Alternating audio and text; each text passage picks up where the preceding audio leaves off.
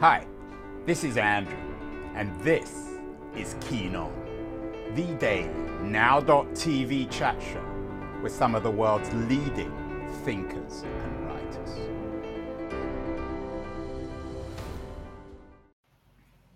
Hello, everybody. It is Thursday, June the 23rd, 2022. Um, we're four days or five days off Father's Day. That was on Sunday. We had a special Father's Day show featuring a, a young, uh, not so young, reasonably young female writer, a feminist writer, Katherine Angel, who wrote a book called Daddy Issues Love and Hate in the Time of Patriarchy. It's a kind of anti Father's Day book, I guess, in some ways. Certainly a, a book which um, investigates the nature of fatherhood and daughterhood.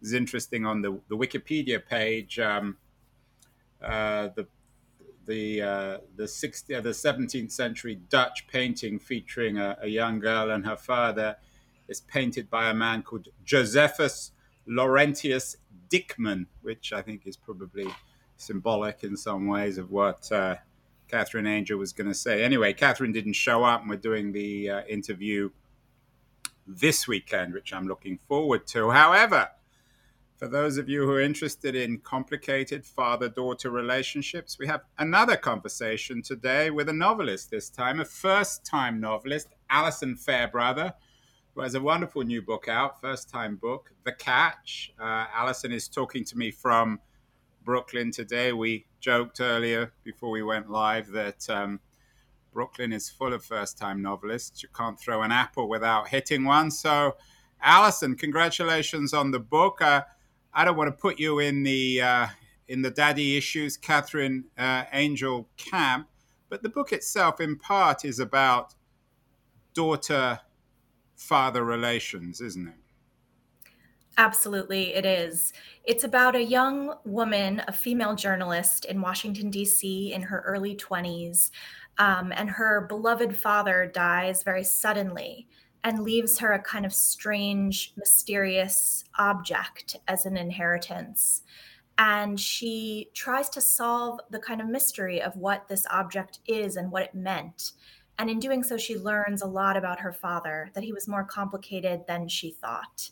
So I take no umbrage at the term daddy issues to describe some of what I'm looking at here in this novel. I mean, uh, uh, uh, Alison, we've all got daddy issues, whether we're boys or girls. Um, but uh, your book um, explores, I, I, think, in a perhaps slightly, and again, I don't want to speak against Katherine, but I'll talk to her at the weekend, slightly more balanced, ambivalent way, the relationship between fathers and daughters. Don't you think it's always true? I mean, novelists are in this business of showing that real life is always more complicated than it seems. No one ever really knows their parents, do they? Absolutely. I think that that is one of the main things I was exploring about the book is that you come to know your parent when you were first a child. And of course, you often put a parent on a pedestal, especially in the case, I think, of a um, a child who's lived through a divorce, for example, who doesn't get to see his or her father as much as perhaps a mother. Often, divorced children live with their mothers in this culture, and so um, there's a tendency, I think, to put a father on a pedestal. And in the case of a divorced dad, I think who sees their child only part of the time, um, you know, anyone can be sort of fun and charismatic and loving if they're only um, available part time for their child. And so there's a really interesting dynamic that develops around um, children, sort of like as they grow, starting to see their father or and their mother as well. But I'm looking at fathers here in particular as a more complex. Um, a more complex human, a more full human with kind of like the full range of emotions available to them and that's such an interesting and, and can be sort of traumatic and difficult transition i think. And that's one of the things i was looking at in the novel. You um, always look in novels at acknowledgments uh, the the name of the father in the book is james and in your acknowledgments at the end you credit your father james who uh, unfortunately is no longer with us. To, to what extent is this book autobiographical Yeah, it's a great question. Um, I did lose my father in my early 20s. And I don't think that this character, James Adler, in the book is my father, and the narrator, Ellie, isn't me. But I did um, spend a lot of time thinking about that time of life in your early 20s when it's a very exciting and vibrant time that's sort of full of possibility and often you're living out away from your family for the first time. You're sort of on your own and you're coming to terms with who you want to be in the world and it's such an exciting and such a vulnerable time. And then to lose a parent right at that time of life as ellie does in the catch and as i did in my life it really throws you back into the past and i think that grief becomes this really complicated laboratory of feelings about the past. And so that dichotomy of being interested in the future and interested in who you will become but yet being obsessed with the with memories of the person that you lost sort of obsessed with your past was really interesting to me. And it made me think about sort of what can one make from grief?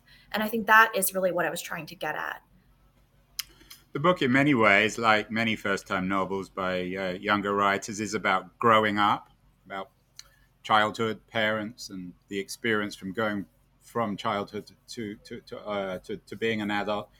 We've done a number of shows with nonfiction writers about how to grow up. One of my favorite conversations with the Stanford academic Julie Lythcott Haims. She's been quite critical of our culture. She suggests that we live in a culture of helicoptering parents. So, her big success was how to raise an adult, break free of the overparenting trap, and prepare your kid for success and her latest book is Your Turn How to Be an Adult. In a funny way, at least in the fictional, in, in, in terms of the fictional narrative, having a distant parent probably helps you to grow up. Do, do you think, um, Alison? Uh, a helicopter parent where your parents are obsessed with you and you're obsessed with your parents and you live in perhaps unhealthily close proximity physically and emotionally uh, isn't a good way to grow up. And, and, and there are lots of perhaps people in, in, in your generation who are still struggling to grow up. Is that fair, or am I uh, reaching for cultural stereotypes? Yeah. I think that it it certainly is probably fair for some people. I mean, I think that the wonderful thing about being a novelist is you sort of don't have to traffic in these broad sweeps, right? And so I would hesitate to say that it's better one way or the other. But I think that y- your point is so interesting because it does suggest that, you know, there are styles of parenting that are cultural um, and and and looking at those styles and understanding how they affected the you know adult children is so interesting and such rich territory i think for a novelist or for a nonfiction writer. Um, i think in the case of this novel and in, and in the case of ellie you know she sort of feels that um, her at one point she says i think um, you know, having a father who was divorced and sort of married many different women and had many different children as a result, it sort of split him up into these different father sized pieces. And her whole life, she had kind of been competing for the biggest pieces of his love and, and of his attention. And so it's sort of the flip side, I think, of the helicopter parenting model. Um, but you know I, I, think rather than saying one is better than the other just understanding these models and understanding the sort of cultural things that feed into them and then affect you know whole generations of children i think is is fascinating. I have to read the first paragraph um, alison. It's a wonderful first paragraph and i'm sure the book's going to win lots of awards. It already got a, a very nice review in the new york times which is quite an accomplishment for a first time novel. Um, it begins My father, a minor poet, celebrated holidays out of season. He couldn't get custody of all four of his children at once, so he moved the fall, spring, and winter holidays to the heat of summer. A man who had fathered four kids with three different women was unusual in our Maryland town. Neighbors gossiped and strangers commented. My father struggled financially, and I suppose he could have resented the way we tethered him, but he didn't. Over and over, he brought us into his world. I'm guessing that took a few rewrites. Thank you for pointing to the artistry of it because, of course, writing, you know, good writing takes many revisions. So I did work on that for a long time. Yeah. But you clearly, and I, and I don't want to sound patronizing, you clearly have a lot of talent. Um, how long did this book take you and, and, and, and what was the process? Do you, do you regret writing it? I know first time books of any kind, especially novels, are really a huge struggle. I had a, a, young woman about your age on the show a few weeks ago, Erin Swan. She has a first time novel uh, called uh, Walk the Vanished Earth. She told me that it, it took six years to write and 30 years to plan. Did you have a similar time frame? How long did it take you? I would say 34 years and six years sounds about right for me. um, no, I totally agree with Erin. I think that in some ways I had been working toward writing a book my whole life. I mean, it had been a dream and a hope of mine. Um, but, you know, I only really started becoming very serious about the craft of fiction when I went to graduate school. And um, it took me about six years to write this first book. And some writers that you talk to say, oh, the next one will come way easier. But most of them say, it's always just as hard, you know. So yeah, it's funny in terms of length of time. I've done four books, and the first one, which was my most successful, took me three months. Wow. And every every later one takes longer, and it's a bigger failure. So I'm not sure whether actually taking a long time on a book is is a good thing. I mean, do you? I don't want to ask you for the size of your advance, but I, am guessing uh, it it didn't pay for much more than a nice meal. Um, was it worth it? I mean, are you happy you did it? I, mean, obviously it's it's going to be a success, but you must have had moments where you thought, "Why the hell am I doing this?" I mean, I think the writing process is full of insecurities and doubts. And, um, you know, you probably wouldn't be a writer if you didn't have those. So, certainly, there were moments when my friends were going out to drink wine on, you know, the roof, and I was sitting inside and writing the umpteenth draft, you know, that I questioned my life choices. But of course, I'm, I'm very happy to um, have finished a novel and to have it out in the world and be connecting with readers um, I just I know my editor is always inquiring what I'm working on next and hoping that I'm I'm diligently writing and you know I'm taking a moment actually to drink some wine on the roof with my friends because good we'll tell her that I hope she's watching. Um, uh, Alison, uh, you're uh, also your your day job is in the business as well. You work That's at a right. publisher. Do you think that helps or hinders a first time writer? Does it mean you can't really mm. escape writing and books? Or does it help you to understand how the sausage is made? That's such a great question. I think it it both helps and hinders in different ways. I think that um, it has been an extraordinary learning opportunity for me to work in the business and to work as an editor, um, sort of getting in at the ground level of a manuscript and getting to shape it alongside a writer and sort of learning that revision is about growing a novel up you know from from its sort of mushy and underformed state into something that's the best version of itself. And having been with so many writers who have gone through that i have such a respect for the editorial process. And so you know my editor i i really wanted to do everything she said even when she wanted to cut some of my favorite scenes. You know i really worked with her. Um so i've learned so much from who was from, your editor my editor is Kate Medina at Random House. Um, mm. She's a pretty legendary editor. She's um, very has very high standards, and she would send me these like you know.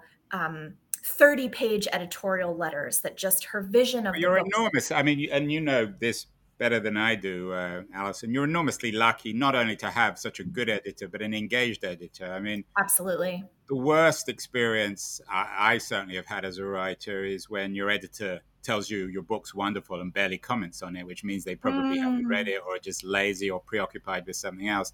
The tragedy of books, my sense is that many within the industry, many books are just written off um, immediately for one reason or another, sometimes unfairly, perhaps sometimes fairly. So many writers spend years on books and then they're just ignored. So that's a, a tragic feature, which clearly hasn't happened with your book. Your book comes, talking about legendary figures, your book comes with a wonderful uh, blurb from Meg Wolitzer, New York Times best-selling author of The Female uh, Persuasion, uh, feminist writer. Um, and you credit her at the beginning of the acknowledgments too. Do you see this as a feminist book or a post-feminist book? Is, is are those appropriate titles in 2022? It's I definitely see it as a feminist book. Yes. I mean, I think it's really trying to interrogate um, the legacy of a complicated relationship with a father for a daughter. And it's sort of about growing up from being a daughter to becoming a woman and what that means. Um, and there are many female characters in the novel that I think Ellie, the protagonist, learns from um, and sometimes makes terrible mistakes around. I'm thinking particularly of her mother, uh, Rachel, who's a character in the novel that I think Ellie, at the beginning of her sort of journey, um, sort of discredits her mother in a lot of ways. But over the course of the novel, she really learns to appreciate the things her mother gave her and the things her mother sacrificed for her, um, sort of in the shadow of this very charismatic man.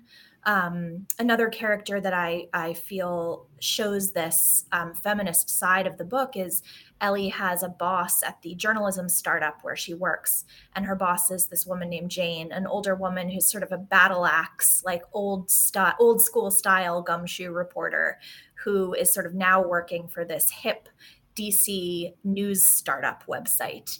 And um, Ellie learns a lot from her as well so i think that within you know even though it is a book about the relationship between a man and a woman there's a lot of interrogation of that relationship and then and then learning that happens on the part of the character about the importance of, of female uh, relationships and mentorships. So the females are mentors and the men are question marks. The new york times suggested as new york times reviews tend to do uh, that your book examines the conundrum of male charisma. Is that just a New York Times speak, or is there some truth to that? And do men have charisma and women have wisdom, or is that again a, a vulgar simplification? That's interesting. I I don't know that I would say that. Um, you know, I, I like the term the conundrum of male charisma. I think it's a really interesting way to read this novel. I think that you know, I hope that all of the characters are are full and rich and not only one thing. Um, but I do think charisma is very interesting, and I think performativity is very interesting and sort of perhaps under in literature um, and the ways that it relates to feminism, the ways that it relates to female agency and voice um, become really interesting. What we say about a woman with charisma versus a man with charisma, you know, how we talk about that, I think is what you're getting at in your question. Sort of women have wisdom, or maybe they have shrillness, or maybe they have, you know, quiet strength. But men, sort of in our culture, I think we sort of assume that men have charisma or they have, um, you know, uh, gravitas, right? So we have this whole different language for talking about people. Um, so I, yeah, I think that the term is really fascinating, and and I, I don't object to it.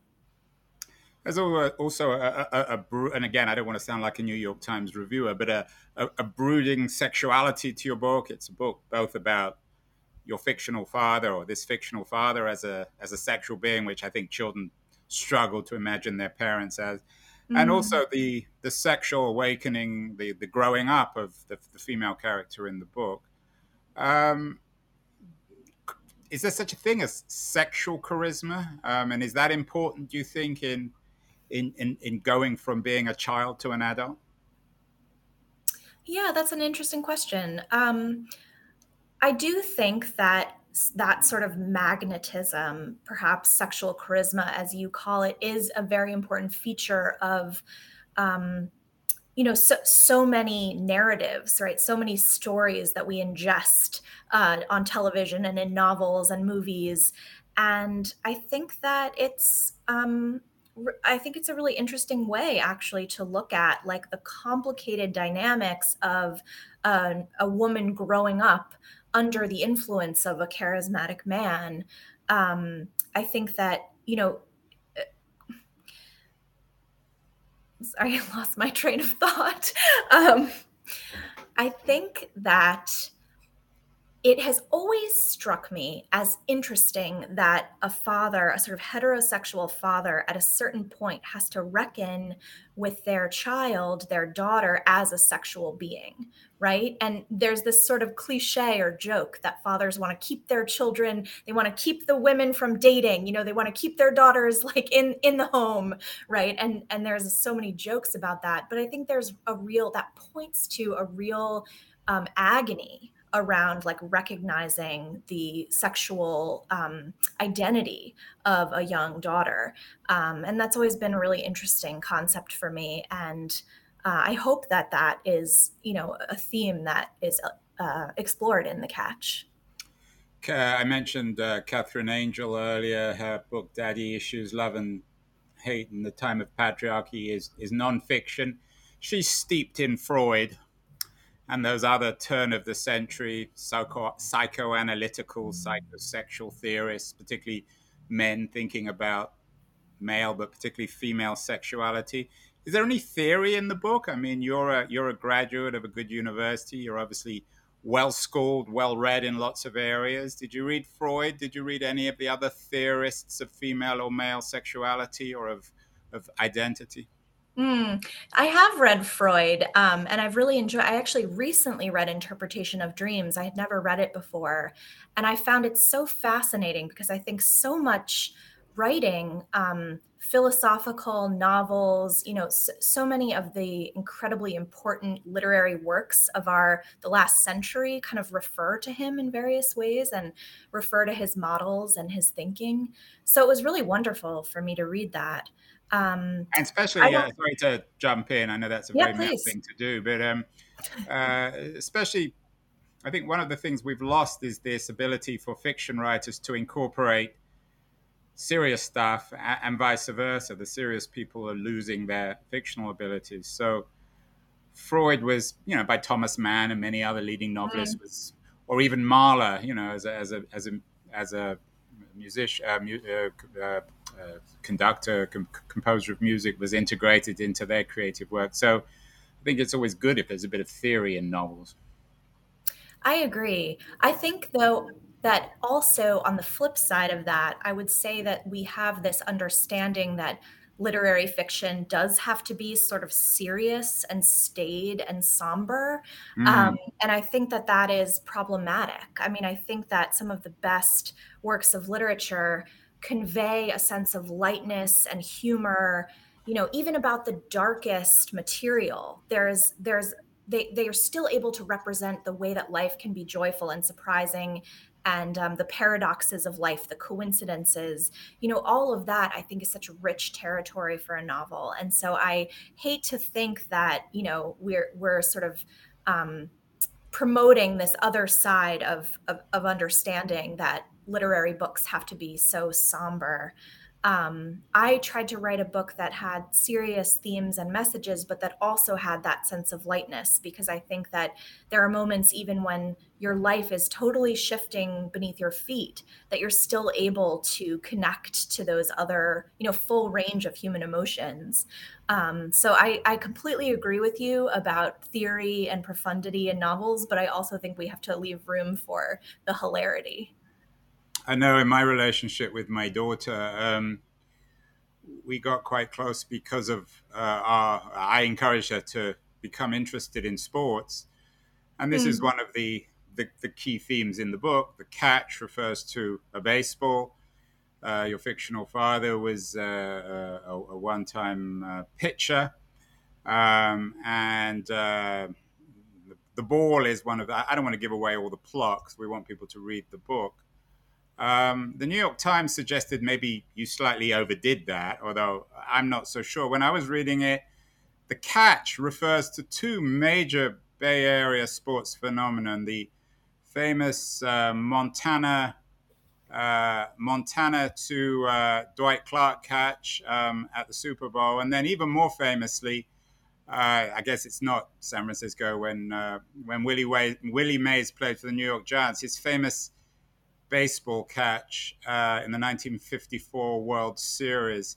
Did you are you a, a, sports fan? Did you have to do a lot of research on sports for the book? Are you a baseball person? I love those two mentions of the catch. Thank you so much for bringing those to my attention. Um, I, I am a baseball appreciator, but not a serious follower, I guess, of any sport. Um, but the catch, you know, to me, I was actually talking about the title with um, a wonderful writer, Susan Minot, yesterday, and she was saying that the catch is one of those rare titles where it means something and it means its opposite in a way. I mean it's not a perfect opposite but it means you know to to understand or to have or to hold something but it also means to sort of have something slip through your grasp or to to be unable to comprehend it. Um so i, I sort of love that duality of the title. And yeah and, uh, in a funny way you know the catch is that one time where you don't drop it, which is why mm. the Montana to Clark at the end of this game, or the especially the Willie Mays catch, which is a miracle, a physical miracle, physiological miracle, is so memorable because we all remember the times, or we don't remember the times when the ball sailed over the, mm-hmm. the fielder's uh, right. the, the fielder's shoulder, and then they just missed it because that's just the nature of things. So the catch, both in the the history of the New York Giants and um, the San Francisco 49ers is a kind of miracle. Is there a, is, is there a, an element of the miraculous, of the religious to your book? Oh, that's so interesting. Um, you know, I think maybe not the religious, but the miraculous, I guess, in the sense that I feel it is it is sort of miraculous to um, grow into adulthood and to sort of find a way forward. And yet we all do it, but we all do it in such different ways. I mean, of course, unfortunately, not everyone makes it, but most people do. And they do it in, in interesting ways based on their past and based on this, you know, utter individuality and complexity of their circumstances. And I think that, you know, along the way, we have things like joy and nature and poetry. I mean, I tried to also, there's poetry plays an element in this novel. Um, James Adler, Ellie's father, is a poet, and his most famous poem is called The Catch. So there's a kind of catch within a catch within a catch. And I, I used that poem as a kind of clue for the reader to follow the first clue that the reader gets about who Ellie's father really might have been in his complexity. Um, so I think poetry, you know, is is um, uh, I wanted to approach that sense of wonderment a little bit in the novel of of um, discovering something from literature, and um, uh, you know about about religion. I think it's so interesting that you called up that idea um, Ellie's father's funeral does take place in a church, and I think she feels really like an outsider in that space, you know, but she does gravitate toward these other sort of mystical, magical things like poetry, like cycling through DC in the sort of steamy night air and being one of the only people on the street, you know. There are also other ways to experience majesty, I think. And of course, the film I, I, say the film, that was a Freudian era, Alison. The book, which I hope will become a film, already has a kind of soundtrack. You're one of the central characters um, in the book. is called Van, and certainly the work of Van Morrison haunts in some ways, I guess, mm. the book. I, I'm not sure if you're a fan of Van Morrison. He seems to epitomize a profoundly imperfect but brilliantly talented individual. Did you choose to put Van Morrison in because of that, or you just like his music, or it was just haphazard? I did. I, am a huge Van Morrison fan, in particular Astral Weeks, which I think is possibly the most perfect album ever created. Yeah, um, I, I, wouldn't necessarily. I mean, it's certainly amongst the most perfect. okay, amongst the most perfect. And um, he is, and, and what's interesting about Van Morrison, he's amongst the most imperfect human beings, and yet he's capable mm-hmm. of such remarkable creativity and achievement. And at the same time, certainly recently, he hasn't exactly distinguished himself. That's true. Absolutely.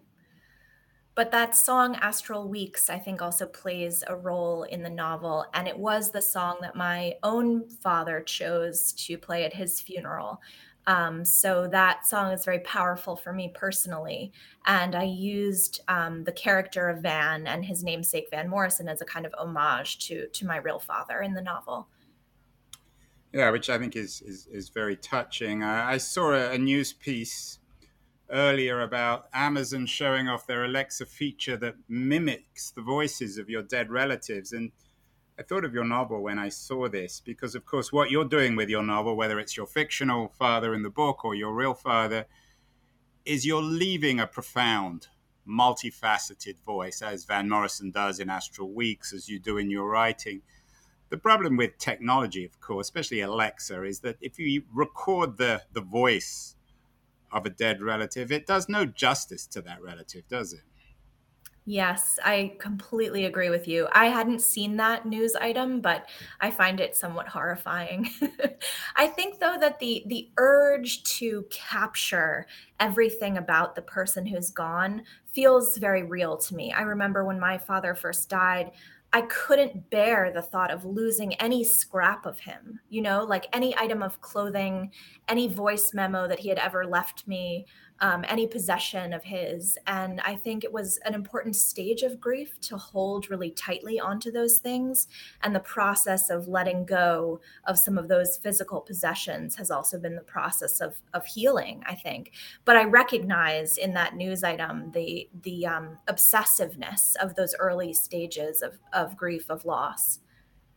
Yeah, I was just reading an oral history of 9 11 and some of the people who lost loved ones uh, on that day um, maintained a cherished, you know, affection with physical items that were found after the disaster uh, or, or, from their home.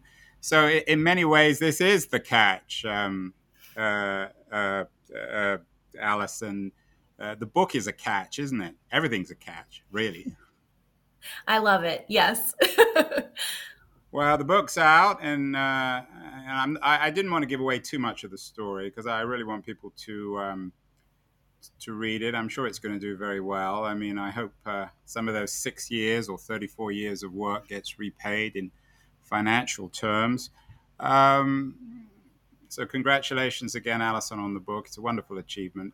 Uh, what else uh, would you, you're, you're steeped in books, you work in books, you're a writer as well. What else would you suggest people read, perhaps alongside the catch? Um, there are a number of amazing writers working today who are really sort of um, mining that place that we were talking about earlier between sort of profundity and humor. And I love that space. And I would highly recommend a book called The Office of Historical Corrections by Danielle Evans. Uh, she's a short story writer, and it's a collection of short stories that's about race and racial reckoning in the United States, but it does that work through these really spiny, witty, interesting characters. Um, so I, I, love that collection and I, I highly recommend it.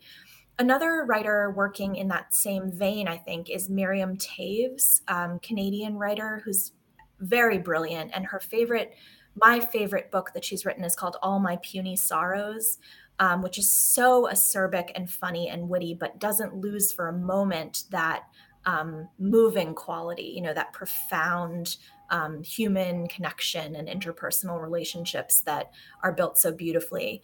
Um, so, those two women writers I would highly recommend to your listeners. I was looking for something at the beginning of the book, uh, a dedication you don't have, but you do have an image of a bird at the beginning, and it kind of reminded me of Sy Montgomery's image of Hawk. She was on the show um, a couple of months ago talking about her new book, The Hawk's Way. Uh, is there something about birds in the book, or is that just a, a coincidence? Oh, definitely. Yeah, there's a subplot about Osprey, um, the seabird. And at one point in the novel, Ellie, who's a journalist, she's a she works for this news startup, and she um, is an environmental journalist and she um, sort of manipulates a work assignment in order to learn something about her father. And that work ends up taking her to um, meet people who are doing osprey conservation. And she learns about sort of the Atlantic ecosystem and the role of a seabird in it.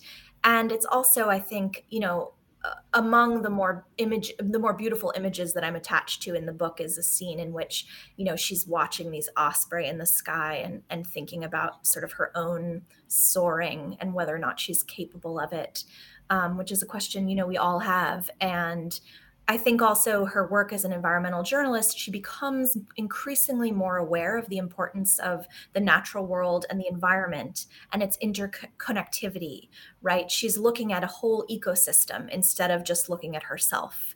And that is, I think, also a metaphor for growing up.